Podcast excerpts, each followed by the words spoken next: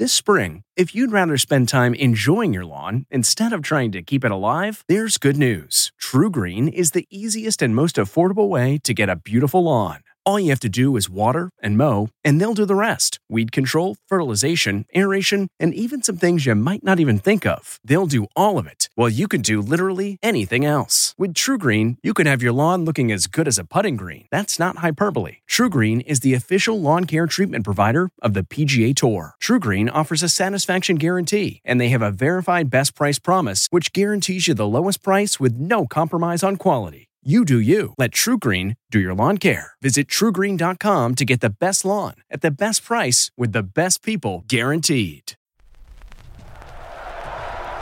Five, four, three, two, one, zero, ignition. Major Garrett, yes, C B S, yes, hi. Ladies and gentlemen, please welcome Major Garrett. From the nation's capital. Major. Fantastic. It's The Takeout. Major. With C B S News Chief Washington Correspondent. Major, that's nonsense. Major Garrett. And you should know better. Thank you, thank you, thank you. Welcome to the very best part of my broadcast week. I'm Major Garrett, Chief Washington Correspondent, C B S News, host and creator of this amazing program known as The Takeout, where, dear listeners on podcast platforms, viewers on C B S N, and our listeners on nearly sixty radio stations around the country, you know the show is two things each and every week. What are those two things? One, relentlessly curious. Two, steadfastly non-ideological. Every point of view is welcome here.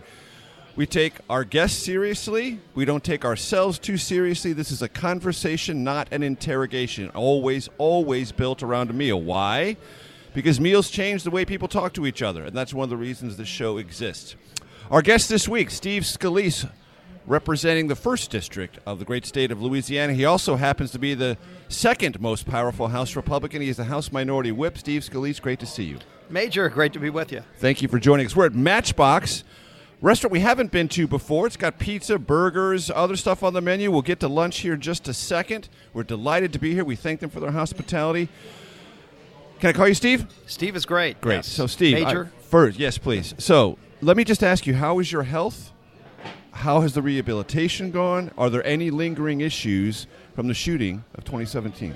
Um, thanks for asking. Uh, no, my health is great. Uh, I still do physical therapy about twice a week, and I had to relearn how to walk again. Uh, you know, just kind of reestablishing balance, just basic things you take for granted, standing up without falling over. I uh, had to work on all of that, but, um, you know, in twenty nineteen, my, my New Year's resolution was to end twenty nineteen without having to use crutches anymore. Okay. And uh, starting in January this year, I dropped the crutches, and it's been working, so I can walk without crutches, uh, keep getting better all the time. I've, I've, I'm truly blessed. And for anyone who's gone through physical therapy, it sounds light, but sometimes it is really difficult. It is a hard process, and you have to really work at it. You've got to be committed to it. Yeah, their their job is to push you to your limit. You, you know, my job is to, to go in there wanting to, you know, kind of get beaten up and, you know, and bruised to the point where you are getting better. And, you know, whatever you need to get better at, you know, for me, it's building strength back up, yes, especially in the left side of my body. That's where the bullet went in. And so I've still got some lingering, you know, muscle fatigue that it just doesn't build back as fast. Uh, I've got some nerve damage that might be permanent in my left foot. Uh, but at least on all the things that I can get better at, it's it's working. And so, you know, being able to walk without crutches is great. I'd love to be able to run one day, but I'm not quite there yet. Understood. Uh, but, hey, look, we just keep getting better every day. This is a mild digression, but uh, you and I are almost the same age. I was born in sixty-two. You were born a couple years later than that. I have noticed just mentally, as I've gotten older, I have this awareness of balance and being afraid to fall, which has nothing to do with being injured. I'm not injured. But I think as you get older, you begin to worry about that. Just subconsciously, it creeps in. You've had this injury. You've had this gunshot wound, and the idea of stability is now crucial in your life. Do you think about that even more? Yeah, well, you know, you, again, you take so much uh, for granted of what you do every day. You know, if you, hey, you know, I'm going to stand up and just take a leap over there, you can't do that. You can't. And so just being able to stand up without falling over was tough. And, and so you had to learn balance again. And then just even... And give yourself benchmarks. You know, yeah... bending down or leaning over to get something without falling over. I couldn't do that a year ago. I can do that today. And so, you know, you don't see, it's not like day to day you see major improvements, but you do see improvements over a few weeks where, wow, I couldn't do that just two or three weeks ago. And that's, you know, great testament to my physical therapist. Yeah, Katie does a great job. She, you know, she's tough, tough but fair, right? Kind of like you, Major, tough but fair. But no, it's, it really is. You, you want to walk out of there going, wow, I'm wiped out. Right. Uh, because that's how you know you're getting better. Do you, looking back on that event, consider yourself a victim of some kind of ideological extremism? Um, you know, I, I really don't look at it that way. I don't want to be a victim. I, I, I consider myself lucky to be alive. I know there were miracles that happened on that ball field that day. Uh, if you look at it on paper and say what happened, the guy shows up, deranged lunatic. Uh, you know, whatever his intentions were, that's, you know, that that's not something I want to focus on. But his intention was killing every Republican on that ball field. And he would have been successful if not for the heroes and the miracles. And look, Capitol Police, mm-hmm. uh, I, I always had great respect for law enforcement. But if it wasn't for David Bailey and Crystal Greiner, the two Capitol Police detail officers who were with me that day, I wouldn't be here. And a lot of my colleagues wouldn't be here because uh, he would have been successful. And they both got shot in the shootout mm-hmm. and still kept going at it and ultimately took the shooter down. And so, you know, I think about that. I think about how lucky I am. Uh, you know, people like Brad Wenstrup, if he wasn't on that ball field with me that day. Member of Congress. Congressman from Ohio, who's a medical doctor. Yes. And who was a combat surgeon in Iraq. And his experiences in Iraq uh, to, to deal with similar kind of gunshot wounds and get people to, to the hospital safely. That was his job. He put a tourniquet on me that my trauma surgeon said I wouldn't have made it to the hospital. I didn't have minutes to live. I had maybe a minute to live when I showed up at the emergency room, uh, almost almost dead. And, and a few times that night he said I almost didn't make it through. Uh, so, the, the you know, there's the people, the heroes that helped me get here. Uh, that's what I think about and, and how lucky I am to be able to see my young kids every night. Why filter out away from that experience the motivation behind the shooter? Because it doesn't matter to me. I mean, you know, nobody has an excuse to do that. Political violence is not acceptable, no matter who you are, Republican or Democrat. We settle our differences in America at the ballot box.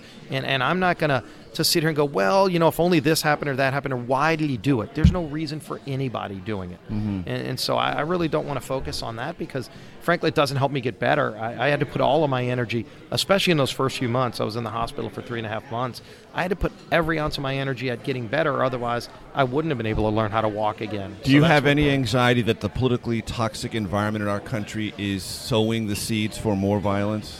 I Chris, worry I, about reason that. The reason I asked about that, this week Christopher Wray, the F B I director, testified to Congress that he has elevated racially motivated and other violent extremism of an ideological nature to a national threat priority equal to ISIS. I, I worry about it, and, and I call it out wherever I see it on both sides. You know, if, if you see somebody inciting violence, you ought to speak out against it because there's no excuse for that. And so, you know, whether it's on the rise or not, you know, clearly there are still threats that, that I get and other colleagues of mine get, death threats. And, you know, it's a shame, but, uh, you know, we, we ought to take them all serious and, and hopefully uh, speak out against it so that people recognize you can have disagreements with people politically. It's what makes our country great. You have a First Amendment right as a reporter. Individuals have that right. But the right doesn't extend to threatening violence or carrying out Uh, your differences in a violent way. At the top of this program, I mentioned lots of different political points of view are welcome at this show. Go back to the archives. You'll see that some people on the show, congressmen, have said the president, through his rhetoric, intentionally or not, aggravates this situation we're talking about. Agree or disagree? I disagree with that. And, you know, look, uh, you, on the right, you don't see people going and trying to, to kill other people. And I'm not saying it's something that the left owns either, but I, I, I am a little disappointed when I don't see both sides speaking out against political violence. If somebody tries to target somebody with violence based on their political views, we all should be able to speak out against that. Uniformly and resolutely. Uniformly and resolutely. So let me ask you a little bit about the post-State of the Union atmosphere. State of the Union is a speech unto itself, but there was a post-speech moment that is getting a lot of attention. The Speaker of the House, Nancy Pelosi, quite visibly, with what appears to be full intention, tore up the president's speech. Your reaction? I thought it was disgraceful. It's unbecoming of a speaker. Uh, and look, We were in the majority when Barack Obama was president. We had a lot of disagreements with him politically. We had disagreements with some of the things he said in his State of the Union addresses. We sat down for those things. We didn't, you know, rip up the speech or try to act out. When what, we agreed with person, him, by the way, we would step up. One person said you lie. Yeah, and you know, Joe Wilson, I was sitting maybe six people away from Joe. Joe walked out immediately and went and called the White House to apologize to the president, to his credit. Mm-hmm. Um, Rahm Emanuel was there. The president hadn't returned back from the White House. But Rahm was chief of staff, and Joe apologized personally to Rahm uh, and asked him to pass that on to the president, and Rahm accepted the apology. And Joe did the right thing by apologizing. Frankly, Speaker Pelosi should apologize as well, because it's not the the image she should want to portray as the Speaker of the House. We're having lunch, and we need to get to that order. So uh, Tina is our wonderful server. Hello, Tina. Uh, please take Steve Scalise's order first, and then come to me. Yeah, well, uh, look, we're at a, a great restaurant that has great cheeseburgers here, so I'll... Uh, Uh, so we have the All-American Burger. Um, that you want the All-American gotta Burger. Got to go with the All-American Burger. So, uh, okay. you know, no no pickles, no onions. Okay. We yeah. also have a barbecue bacon burger, if you're interested in that. There we go. Barbecue bacon, cheddar cheese. Barbecue bacon, cheddar cheese. You got it. How Throw a little mayonnaise on there, too, please. Uh, medium. Medium. Thank you. Sure. And, Tyne, I'll have the uh, fried chicken cob, please. The salad, but no uh, no eggs. But if you could throw some of those candied pecans in there, that'd be great. Ooh. Okay, no eggs. Excellent. Thanks so much. The major, they got these great onion strings, right? These... Do you, want, you want one of those for the table? Sure. Onion strings onion for the strings? table. Okay. There we go. That'd be great. Uh, we got, we've ordered lunch. We're, segment one is over. Steve Scalise is our guest. We're back in just a second.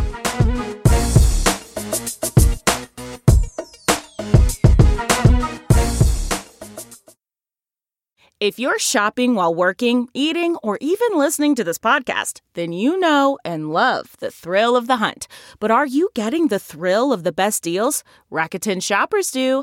They get the brands they love with the most savings and cash back. And you can get it too. Start getting cash back at your favorite stores like Urban Outfitters, Fenty Beauty, and Expedia. And even stack sales on top of cash back. It's easy to use, and you get your cash back through PayPal or check. The idea is simple. Stores pay Rakuten for sending them shoppers, and Rakuten shares the money with you as cashback. Download the free Rakuten app and never miss a deal, or go to Rakuten dot com to start getting the most bang for your buck. That's R A K U T E N.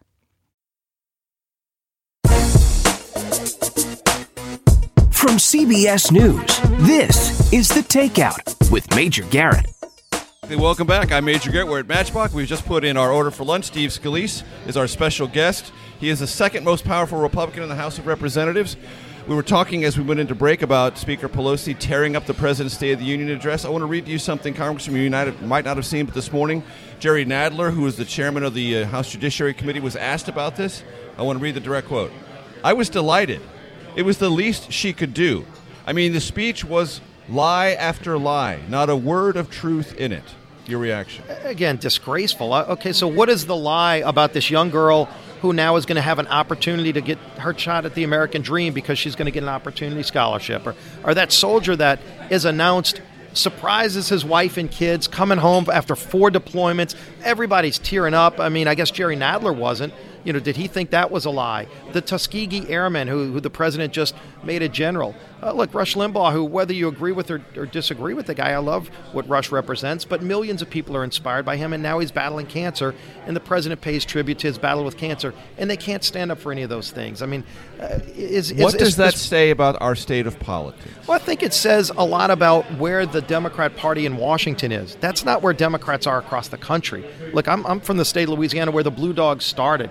There are still Democrats who have those same conservative values and that most other Democrat Americans have. And a conservative Democrat just won re-election as governor. Right, and, and so it shows not all of America is so hyper-partisan in their hatred of the president and the results of the twenty sixteen election that they carry it to a level where they won't even stand when the president applauds the success of, you know, the lowest unemployment amongst African Americans and Hispanics in the history of our country. Everybody should have stood for that. I guess Jerry Nadler's not happy about that. He can't deny it's a fact. Uh, the, these economic numbers we're seeing, Major, we have the hottest economy in the world right now. The U S M C A trade deal, uh, Jerry Nadler voted for that. Is that a lie that he voted for? I mean, what, what is wrong with these people that they want to deny facts and what's good about the country? If they can't applaud the killing of a terrorist, Soleimani, Does Jerry Nadler really think it's a lie that Soleimani killed hundreds of Americans, our servicemen and women who shed their blood because of him, and he was in Iraq plotting to kill more Americans? Does Jerry Nadler really think it's a lie that Soleimani killed those people and the, the mother and father of that woman that uh, al-Baghdadi killed? Literally raped and killed this woman, and al-Baghdadi's taken out, and Jerry Nadler won't stand for that, and he wants to call that a lie. He owes an apology to the family of those victims who were the victims of these evil terrorists who are now dead because of President Trump's actions. Back to Speaker Pelosi. Jonathan Turley, who happens to be a uh, law professor, he was the one Republican uh, witness yep. called before the House Judiciary Committee in the impeachment process, has a column today saying the Speaker should resign over this. Agree, disagree? Um, I, I think she, at a minimum, owes a deep apology to the president and the country, a public. more importantly. A public apology. Uh, at a minimum, if she can't bring herself to that, uh, she represents the whole institution of the House and, and what, what Congress represents as the people's house. That That is not where this country is. Frankly, is there one swing House district in this country that's going to be up for grabs that Nancy Pelosi can go into to help her Uh, incumbent Democrats who are probably going to get beat because of the way they've carried themselves as now the party of impeachment, uh, the party of disrespect for the office of President of the United States? Uh, you know, is, is anybody going to welcome her into their district now that's a swing district? Speaking of that, let's cut to that chase since you teed me up for that. Will House Republicans regain the majority in this twenty twenty election cycle? I think we will. Uh, I think President Trump will get reelected. Is that a hardcore prediction? Yes. It's a hardcore prediction. Uh, you know, look. When you go to other parts of the country, and I get to travel to a lot of places, you know, my role is Republican whip, you're going to a lot of these swing districts in swing states. And whether you're going to Pennsylvania or Minnesota or Florida or Ohio, uh, there is a lot of support for the president amongst people who didn't vote for him in twenty sixteen. They like what he's doing. He's delivering results. You can see the results. May not like him personally, but like the results. Their wages are up. Their four oh one k's up. Again, does Jerry Nadler disagree with any of that? Those are real things happening to real families who were left behind. And by the way, a lot of these are people who weren't voting for Republicans or Democrats. Weren't voting at all. They had just given up. They, they, had they weren't voting at all. Washington left them behind. And I think that's the disconnect that, that the Pelosi's and the Nadlers of the world don't get, is that there were people who gave up on both parties because Washington stopped working for them. And now all of a sudden, they're seeing real opportunities in their life. They're getting a chance to, to have the American dream again. Our middle class is coming back to America. That's so a good the, thing. Those thirty-one districts that are regarded and called frontline districts by the Democrats. thirty were, now after Jeff Van Drew's switch party, that's so right, we got thirty. thirty uh, that's that their Trump word, won. Not mine. That's right. So the, those are Trump districts in twenty sixteen that flipped to House Democrats in twenty eighteen. How many of those do you predict Republicans will win back? Obviously, we need to flip twenty to get the House back. I and think, you're, you're, I think you're we're saying in, at least I think twenty. We're in strong shape to win uh, the vast majority of those. And, oh, by the way, there's at least a dozen more seats beyond that uh, that are very competitive, if not fifty-fifty districts. So the range for Republicans could go as high as thirty-two. Absolutely. If I hear you correctly. Uh, think about this. We lost a majority of the seats that we lost. We lost a lot of seats when we lost the majority two years ago. A majority of those were fifty-one forty-nine races mm-hmm. with eight million fewer voters in twenty eighteen than twenty sixteen. There were a lot of Trump voters who didn't show up in twenty eighteen. They're coming back. I can tell you, uh, not only are the Trump voters going to show up, but a lot of people that voted Democrat, I think, are going to be voting for Donald Trump because he's delivered for them. This is implied in your answer, but I want to have you speak to it directly. President Trump wins re-election? Yes. By a larger electoral margin than before? I think that's very well possible, including a state like Minnesota that, that we came short on that I think uh, I think we could win because. Does Donald Trump win the popular vote? It's possible. Uh, you know, the, the popular vote's a different situation, but look, it's possible. You know, he didn't he didn't spend a lot of time in some of those states that weren't going to go his way, but if he went and spent time out there, he'll get a lot more votes, and uh, and he could win the popular vote. But ultimately, it's like uh, it's like the Super Bowl. You don't get the trophy for getting more yards than the other team. You you get the trophy for getting more points. Precisely. And so ultimately, that's got to be your main focus, is getting more electoral votes and then continuing to do your job. And one thing, with all the distractions in Washington, President Trump has never lost focus on his main objective of carrying out the things that he ran on. And, uh, you know, w- whether you agree or disagree, Uh, somebody running for office and then doing the things they promised is something we should all at least respect. So I want to turn our attention for a moment to impeachment and read to you a couple of comments of recent vintage from some Senate Republicans who are voting to acquit the president, but in so doing said the following. Lisa Murkowski, Republican from Alaska. The president's behavior, I quote directly, shameful and wrong. And she said degrading the office by actions or name-calling is something that should be avoided, and she implied the president has done both. Lamar Alexander, Republican from Tennessee. President's conduct wrong, inappropriate, crossing the line, improper. Agree or disagree? I mean, I don't agree with those assessments, but again, that's their opinion. That's not why you have impeachment. Impeachment was put in the Constitution for a very specific reason, high crimes and misdemeanors. And our founders talked about this. It's not just for uh, some random crime. It's because the president went so far above and beyond uh, what they should have done. This never, they never started with a crime. The other three impeachments all started with a crime. You had Pelosi looking for a crime. A definable crime, at least in the federal A definable code. crime. But at the end of the day, uh, I read the transcript of the, the Zelensky phone call. I mean, here you had a president of Ukraine getting elected on a platform of rooting out corruption, thanking President Trump, starting off thanking him for selling Javelin missiles so he could stand up to Russia, when Obama and Biden would not sell those same missiles to help Ukraine stand up to, to Russia, uh, talking about other things they're working on and cleaning up corruption in Ukraine, which everybody knew there was. So, so, you know, like, so there, for- was, there was never a, by the way, there was never a link between uh, aid and investigations, and so that was the heart of their, their first charge of impeachment. The other is obstruction of Congress. Exerting executive authority is something every president since George Washington did. Would Jerry Nadler vote to impeach George Washington uh, because he did the same thing that President Trump has done in exerting executive privilege? You fight that out in the courts, uh, but you don't impeach a president because he says, I'm going to do what every other president has done at fighting for my rights in Article two, just like we have rights in Article one. You resolve it with Article three, the judicial branch. In your voice, Steve Scalise, nothing shameful or wrong about the president's conduct in this matter? No. I mean, look, nothing. Zelensky thanked President okay. Trump for the help that he's given nothing him. Nothing wrong, inappropriate. Those were the two people who really were the participants in the call, and both of them thought it was a good call. Uh, so what, what, what is somebody else's opinion who wished Donald Trump shouldn't have gotten elected think? So nothing wrong, inappropriate, or improper? No. Look, the All president's perfect. done his job. All perfect. The president's done his job, and, uh, and it's not an impeachable offense to carry out a different foreign policy than maybe Nancy Pelosi would have carried out. A moment ago, you mentioned uh, favorably moderate or centrist Democrats. I think Doug Jones uh, might fall into that category. Uh, maybe, maybe not. Uh, he said uh, this week that the evidence clearly proves the president used the weight of his office and that of the U S government to seek to coerce a foreign government to interfere in the election. True. Uh, is he talking about Barack Obama, Obama and Joe Biden when they let Russia interfere with our elections in twenty sixteen, or at least try to? Look, uh, what Doug Jones was talking about uh, was trying to find a way to uh, explain a yes vote, which I think is the wrong vote. Uh, the, the president never used his way to the office. And again, listen to President Zelensky. Zelensky said he was never pressured. The foreign minister of Ukraine said they got the money and they were never pressured. So maybe Doug Jones is feeling pressure back home in Alabama, uh, but Zelensky, who was the only other participant in the call, said he wasn't pressured. Shouldn't that mean something and carry some weight? That's the voice of Steve Scalise, our special guest. Stay tuned for segment three of the, che- of the Takeout. We're at Matchbox. Lunch is on the way.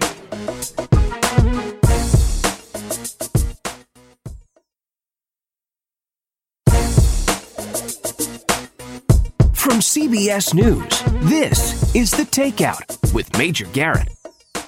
Welcome back. Thanks for being with us here at The Takeout. I'm Major Garrett. Again, we're at Matchbox, a great restaurant. We appreciate their hospitality. Lunch is on the way. Steve Scalise, the House Minority Whip, is our special guest. I want to play for you something, uh, Steve, Congressman, Whip. Steve is good. Steve is good. Um, as I mentioned at the top of the show, we have lots of different voices and ideological perspectives on this program. November fifteenth, we had Jamie Raskin, who's a member of the House of Representatives on the Democratic side, serves on the Judiciary Committee. I want to listen to his take, and this will be the last talk about impeachment. We're going to get on to other issues. But I want you to address this statement from Jamie Raskin, and then we'll move on. Uh, that's number three, Sarah.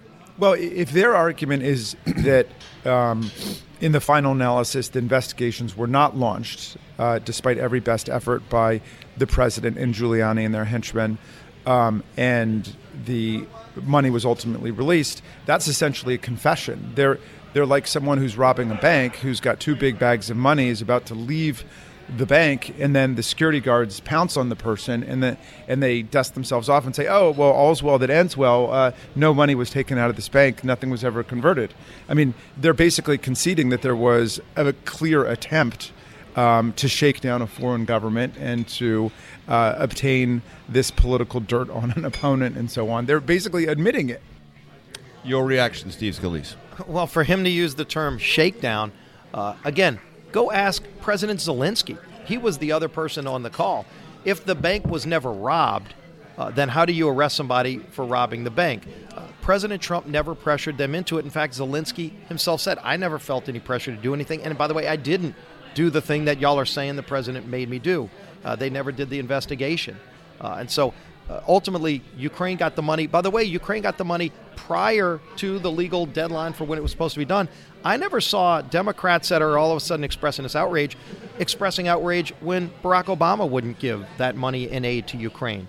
Uh, Joe Biden was vice president. And look, gets back to the real quid pro quo. Joe Biden's the one who bragged saying he did go to Ukraine and said, I'm going to leave in six hours with the billion dollars of your money, my money, taxpayer money, unless y'all fire the prosecutor that's looking into and investigating his son. And then he bragged and said, and they fired the guy. I mean, he used explicit language. But uh, the fact is, Joe Biden is the one who said and shook down Ukraine and said, I'm leaving with the billion dollars unless you fire the guy. And so Ukraine fired the guy. That was the real crime.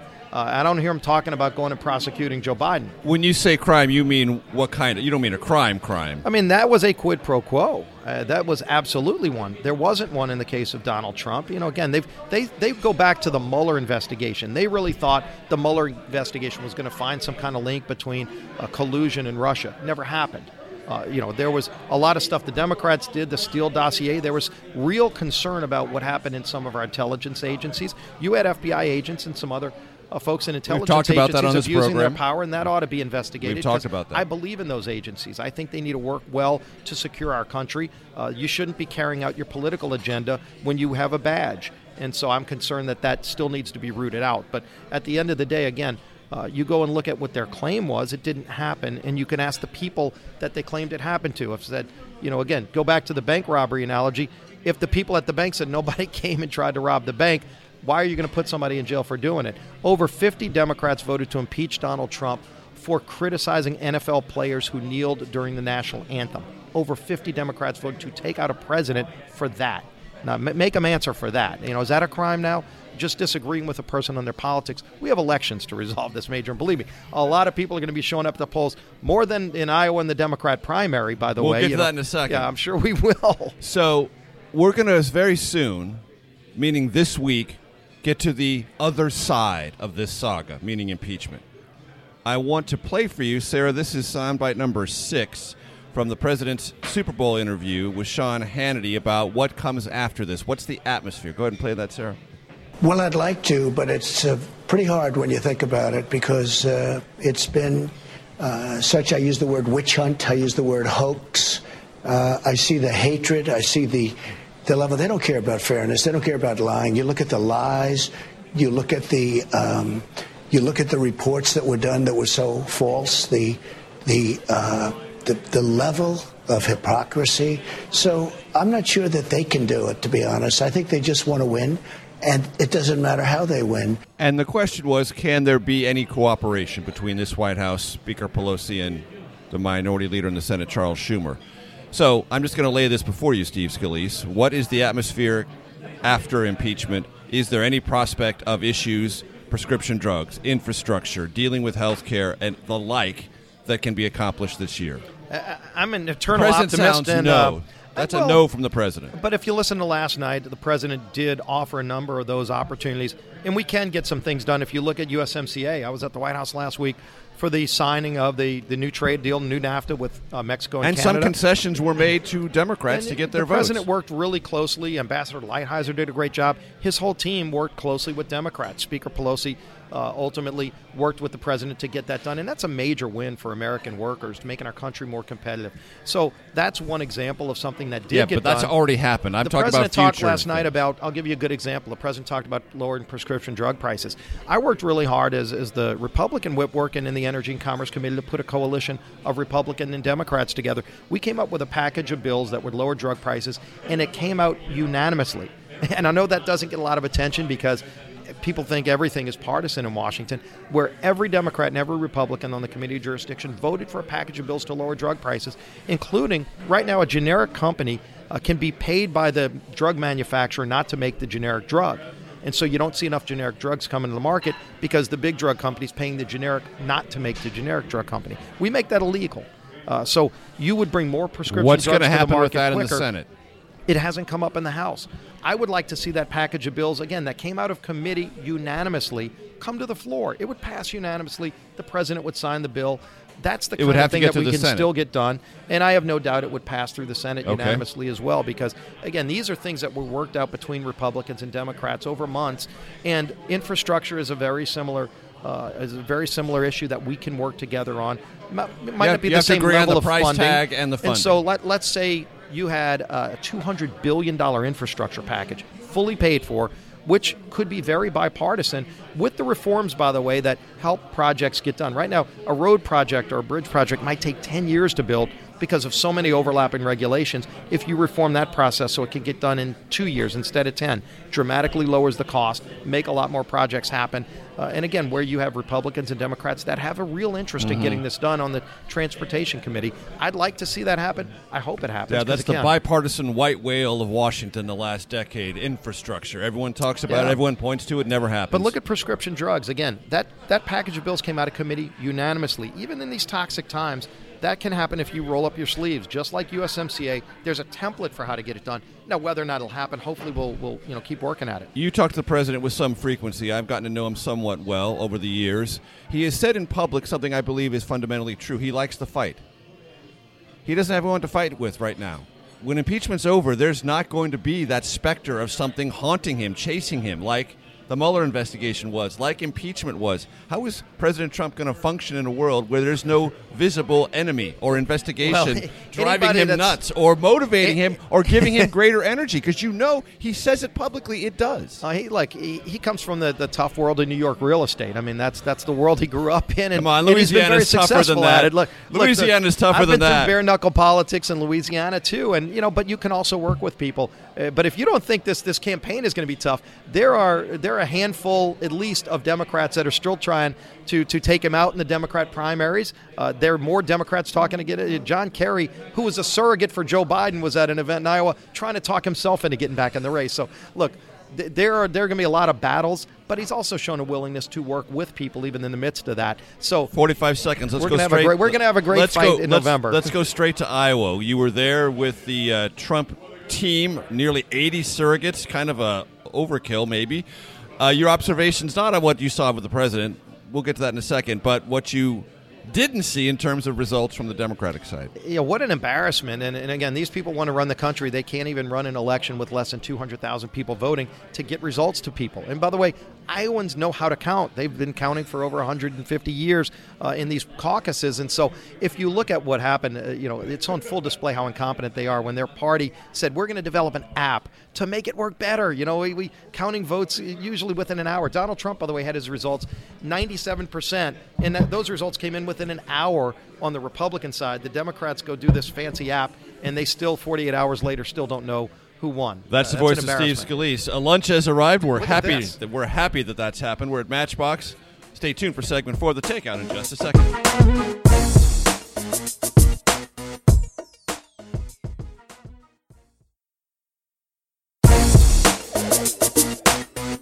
From C B S News, this is The Takeout with Major Garrett. I still think that New Hampshire and Iowa should not have a lock on going first. I feel it more now than I have ever felt. I think this is a time that we need to have more diverse states participating. I think that every state around the country should have the opportunity. That's the voice of Debbie Dingell, a Michigan Democrat who appeared on the show on January seventeenth. And if she was in favor of Iowa not going first on January seventeenth, I'm quite confident she's even more in favor of Iowa not going first now, considering the debacle of the Iowa Democratic caucuses that we were referring to before we went to break. Steve Scalise, do you have a dog in that hunt? Do you care who goes first?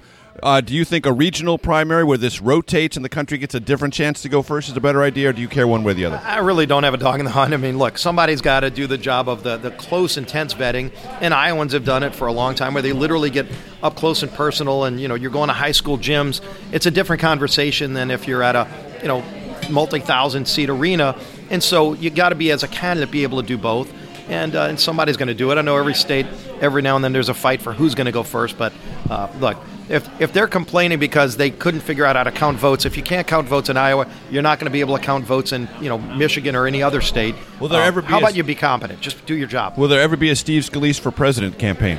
No, I uh, I ran for student body president at L S U. I think it's the uh, the only race I lost. But uh, I learned a lot from that, though. And I, uh, I've, I've definitely enjoyed. So Steve Scalise will never run for president. I, look, I'm going to run on the – it's going to be the Major Garrett Steve Scalise ticket. How about that? Doomed to failure from its will, very inception. It will be one of the funnest campaigns. Well, it might be fun. fun Doomed to failure, but fun all the way around. No doubt, folks. Um, when I was in Iowa, uh, setting aside the uh, inability to count, the entrance polls did indicate that healthcare was the dominant issue. But number two, and I, for the very first time, climate change. Uh, that is a big issue for Democrats. Uh, two leading uh, Democrats seeking the presidential nomination, Elizabeth Warren and Bernie Sanders, uh, not only have induced, uh, endorsed the Green New Deal, but they both want to ban fracking. And fracking is a new method of oil and natural gas exploration. It has dramatically increased domestic production of both fossil fuels, revolutionized the industry in certain parts of our country, Pennsylvania, certain parts of Texas. I'm not sure if it's big in Louisiana or not, but I want your North opinion Louisiana. on both. Well, you know, if you look at what America's done, this energy revolution, it's transformed our economy, but it's also helped us help our friends all around the world. You want to talk about standing up to Russia? Nothing helps our allies around the world stand up to Russia more than us selling them our natural gas instead of them having to get it from Russia, who, by the way, always puts strings attached. So it's been great for our economy. But this is what's interesting when you talk about something like the Green New Deal.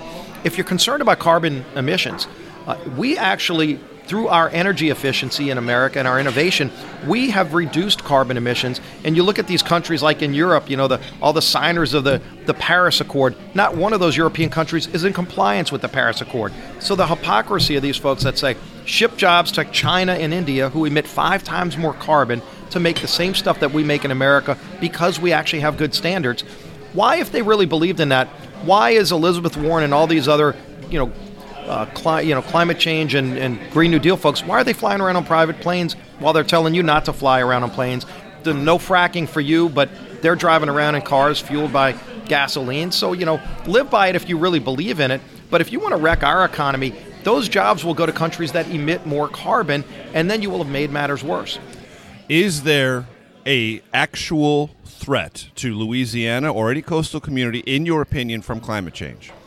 No, and in fact, if no, you look at no why threat. our coast is eroding, there's no Louisiana's no coast is eroding because we cordoned off and levied the Mississippi River that used to distribute silt from all, if you look at the entire Chafalaya, uh, Chafalaya Basin, uh, all, all along South Louisiana, that was built because the Mississippi River used to move around and disperse all this sediment, and then we, for a lot of good reasons, shipping, commerce throughout the, the, the nation, we put levees throughout the Mississippi River and it no longer distributes that sediment. So we're working in Louisiana to rebuild our coast, and we're funding it, get this, by revenues generated from drilling off of our coast. That money, billions of dollars, is now being used to rebuild land in Louisiana that was lost due to coastal erosion from uh, losing all that sediment that the Mississippi River used to distribute. Should carbon be taxed in any way, shape, or form? No. Because? It would wreck our economy. And you look in the New England states right now, because New York won't even allow a pipeline to go through and bring that low-cost energy from states like Pennsylvania into the New England states, they're paying dramatically more for their energy, and they're getting it from Russia and other countries that don't have the good environmental standards we have. So again, there's a cost to all of this. If you want to emit more carbon, pass the Green New Deal. China would love our jobs, and by the way, go look at China's environmental standards compared to ours. And when you are accused, and those Republicans who speak as you just have on this issue, of being head in the sand, non-scientific, and deniers of climate change, you say what? I'm backing this with science. Go look at the data. ten thousand years ago when you had no combustion engine, uh, we had hotter temperatures in the Earth. The Earth's temperature goes up and down. Make no mistake about it. It's called Mother Nature. It's always happened throughout time, and it'll continue to happen. To say, oh, we, we have hurricanes now because man is doing things. Man was not doing those things, and we had hurricanes. Uh, this idea that there can be some simple answer that, gee whiz, we won't have hurricanes or earthquakes if we just change our lifestyle in a way that literally would wreck our economy. And again, we would emit more carbon in the Earth's atmosphere if we passed something like the Green New Deal or a carbon tax, because those jobs would go to other countries who they, even A O C will acknowledge, China is exempt from all of these. Cortez, that's right, yes. that's right. She she would exempt, you know, the Paris Accord exempts uh, China for till twenty thirty. They don't even have to comply with this stuff, and they emit more carbon already. And to the larger question of I'm the... Try to, pe- I'm going to try to elegantly eat a cheeseburger I, in front of you. I, I, you I give you mad props. Salad. I give you mad props, because not everyone will dive into their food on this show as robustly as you have, and I give you mad props I'm for that. I'm from New Orleans. I love food. Exactly. You know, good food. This is good food. Good exactly. Cheeseburger. Well, conceptually, should the United States be a leader in this dialogue? There is a sentiment that because the United States pulled out of the Paris Accord, it's absent from this conversation, and therefore the world will not follow our lead, and that reduces the ability of the world to confront this issue. Well, I think what America can continue to do is actually lead, not in words that are followed up with hollow actions, but real actions. What we've done through American innovation and our technology, we've reduced carbon emissions. And ultimately, we've also helped create lower cost energy, which helps people afford to, I mean, there are people who die in cold winters because they can't heat their homes. It actually happens. If you have lower cost energy, you have people able to heat their homes. If you look at what we're able to do to manufacture more thing, things in America, it's not just good for our economy, and, and we're bringing millions of jobs back home, but because we have really good environmental standards. And I know a lot of people like to just knock America. Go look at how they do it in other countries. Go to Brazil and show me how much carbon they emit to make the same steel that we make in America. It's better for the environment to make it here. It's going to be made somewhere. So again, hide your head in the sand and say, oh, nobody will make that steel. Somebody's going to make it. If it's not made in America, it will be made in a place that probably emits four or five times more carbon than what we do. So I hear you saying, thank goodness for those radical environmental lefties of the seventies who created the environmental regulatory regime we now live under now.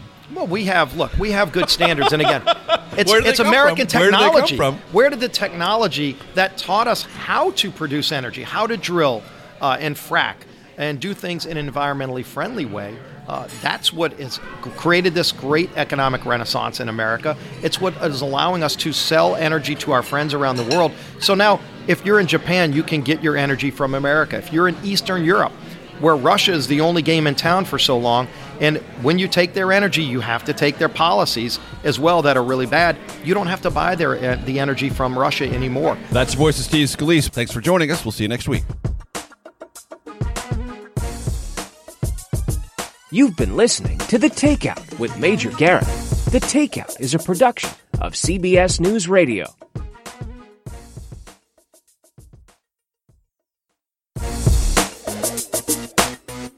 From C B S News, this is The Takeout with Major Garrett. Welcome to your Takeout Outtake Especial. Our guest, Steve Scalise, House Minority Whip. That means he's the num- number two most important Republican in the House of Representatives. We started our conversation, Steve, because I want to check in on your health and your mobility and your rehab and all that sort of stuff.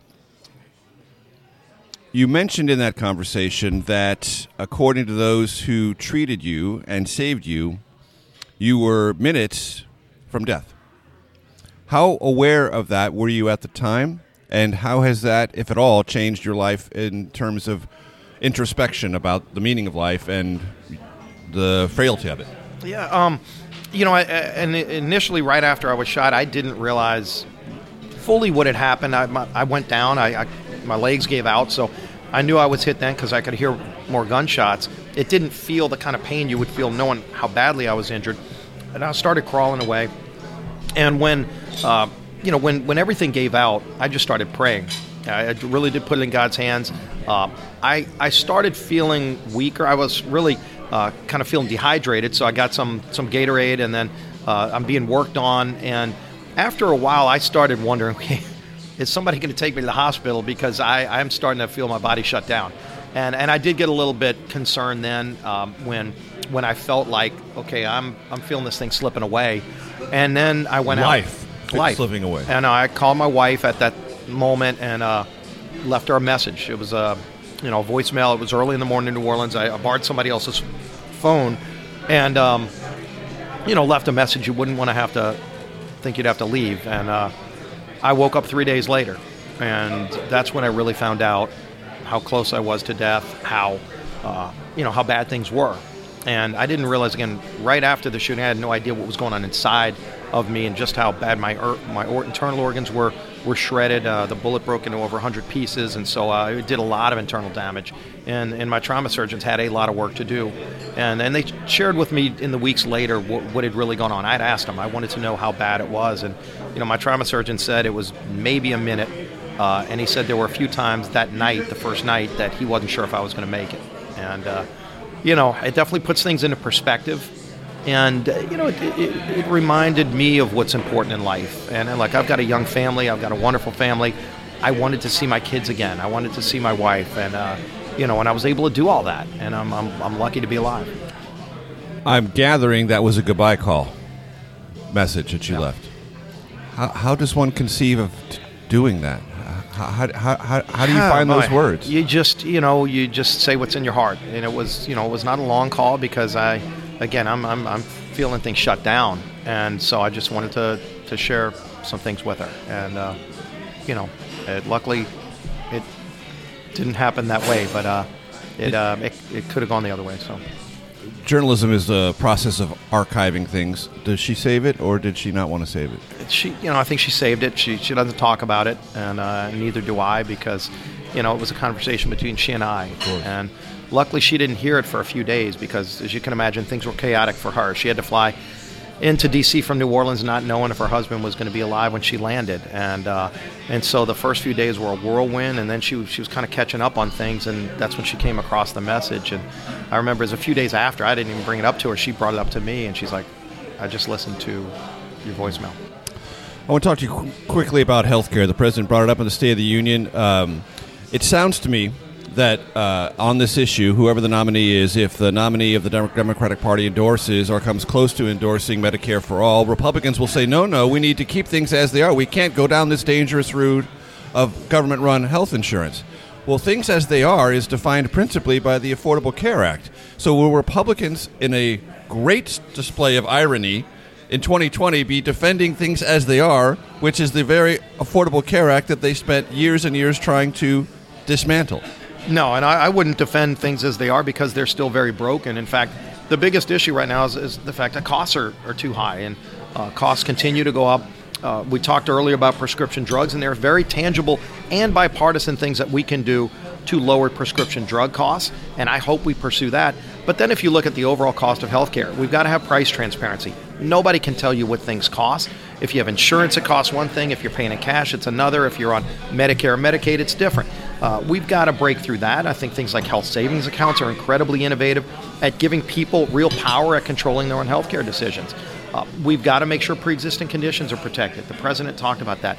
There are more innovative ways a to do it than Obamacare. Well, but the thing is, under under Obamacare, what it did is say nobody can rate people based on risk. But if you have a pre-existing condition now, you're already paying too much. And so the answer in Obamacare was make everybody else pay that higher price. What we did in, in a different approach that we've taken, and the president likes this idea, is by funding high-risk pools. High-risk pools are a way of saying somebody with a pre-existing condition, their cost of care might cost more. But if we subsidize some of that premium at the federal level, acknowledging that this is a major cost to everybody and it's not fair that you're you're going to have to pay more because of something that happened to you that you had no control over. If the federal government had a, that subsidy, uh, which is what we did with the high-risk pools, it actually lowers everybody else's premiums, including the people with pre-existing condition. So it's a totally different way to approach it. And then you look at Medicaid. Block granting Medicaid to the states is something that we've tried to do. Governors, by the way, most governors have asked for it. President Trump recently took some executive action to give states the ability. Just what's wrong with giving states the flexibility to say if you can run your Medicaid program for low-income people better and smarter than Washington? And many states would tell you at a lower cost. Why shouldn't you be able to do that? And right now you you have this one-size-fits-all program out of Washington that's not working for low-income people. Those are innovative things that we should and ought to do, not accepting the status quo because the status quo doesn't work, but not going into government-run healthcare like Medicare for All, where you literally ban private insurance, which works well for over one hundred sixty million people. So we have three threshold questions. Every single guest on this wonderful program have been asked and answered, and our audience loves the answers because they reveal a little bit about who's been at the microphone and at the table. So in no particular order, most influential book in your life, your favorite movie or one of your favorite movies, and if you're on a long flight or a long drive, what kind of music, artist, or genre are you oh, most wow. likely to listen to?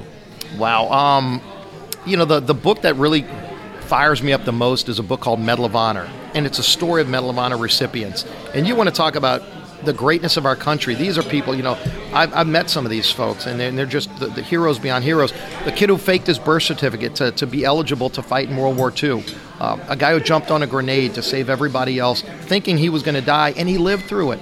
And he saved everybody else in, in his platoon. Those kind of stories are just, anybody can read that. You're you're at a down moment. Anybody will be fired up. You read that book. Quick commercial. Uh, go back through our archives, ladies and gentlemen. Uh, takeout podcast dot com. You'll find an hour-long conversation with our extraordinary national security correspondent, David Martin, about recipients of the Medal of Honor. Mm-hmm. So, uh, favorite movie? Um, Apollo thirteen. Great movie. That is a great movie. And, Absolutely uh, great it, movie. No reason they should have made it back alive. And every, you know... Th- Failure's not an option yep. was the, the, the theme of that movie. Of, Houston, we have a we're problem. We're not going to let Houston, we have a problem. And they said, we're not, nobody, everybody took ownership and said, we're going to fix this and we're going to bring them back home. We are not going to let them die up there.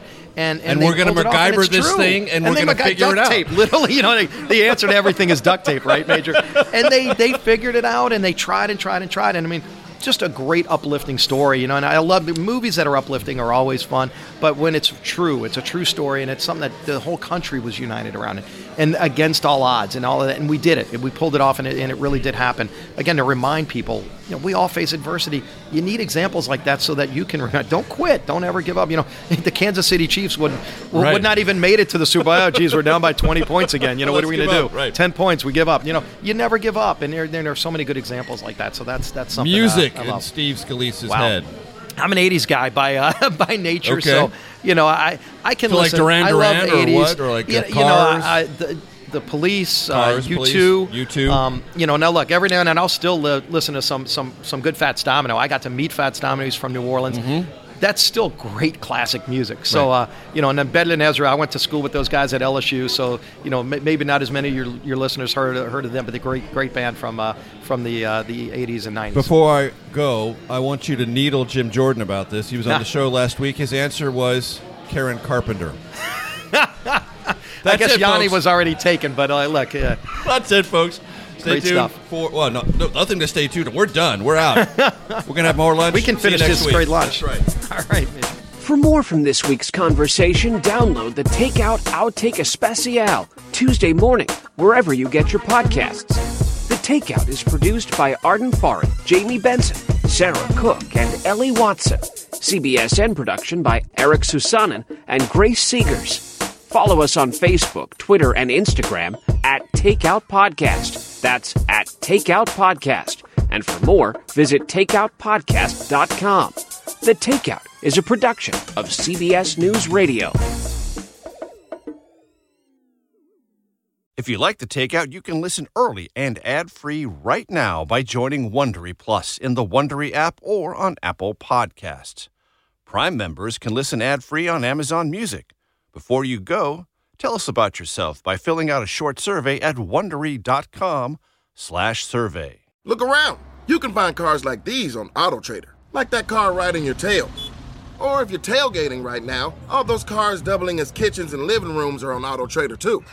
Are you working out and listening to this ad at the same time? Well, multitasking pro, cars like the ones in the gym parking lot are for sale on AutoTrader. New cars, used cars, electric cars, maybe even flying cars. Okay, no flying cars, but as soon as they get invented, they'll be on AutoTrader. Just you wait. AutoTrader. Hi, this is Jill Schlesinger, C B S News business analyst, certified financial planner, and host of the Money Watch podcast. This is the show where your money is not scary. It is a show that's all about you. It's your questions that make it possible for me to provide unconventional and entertaining insights on your money, and maybe more importantly, on your life. Follow Money Watch wherever you get your podcasts. You can listen ad-free on the Amazon Music or Wondery app.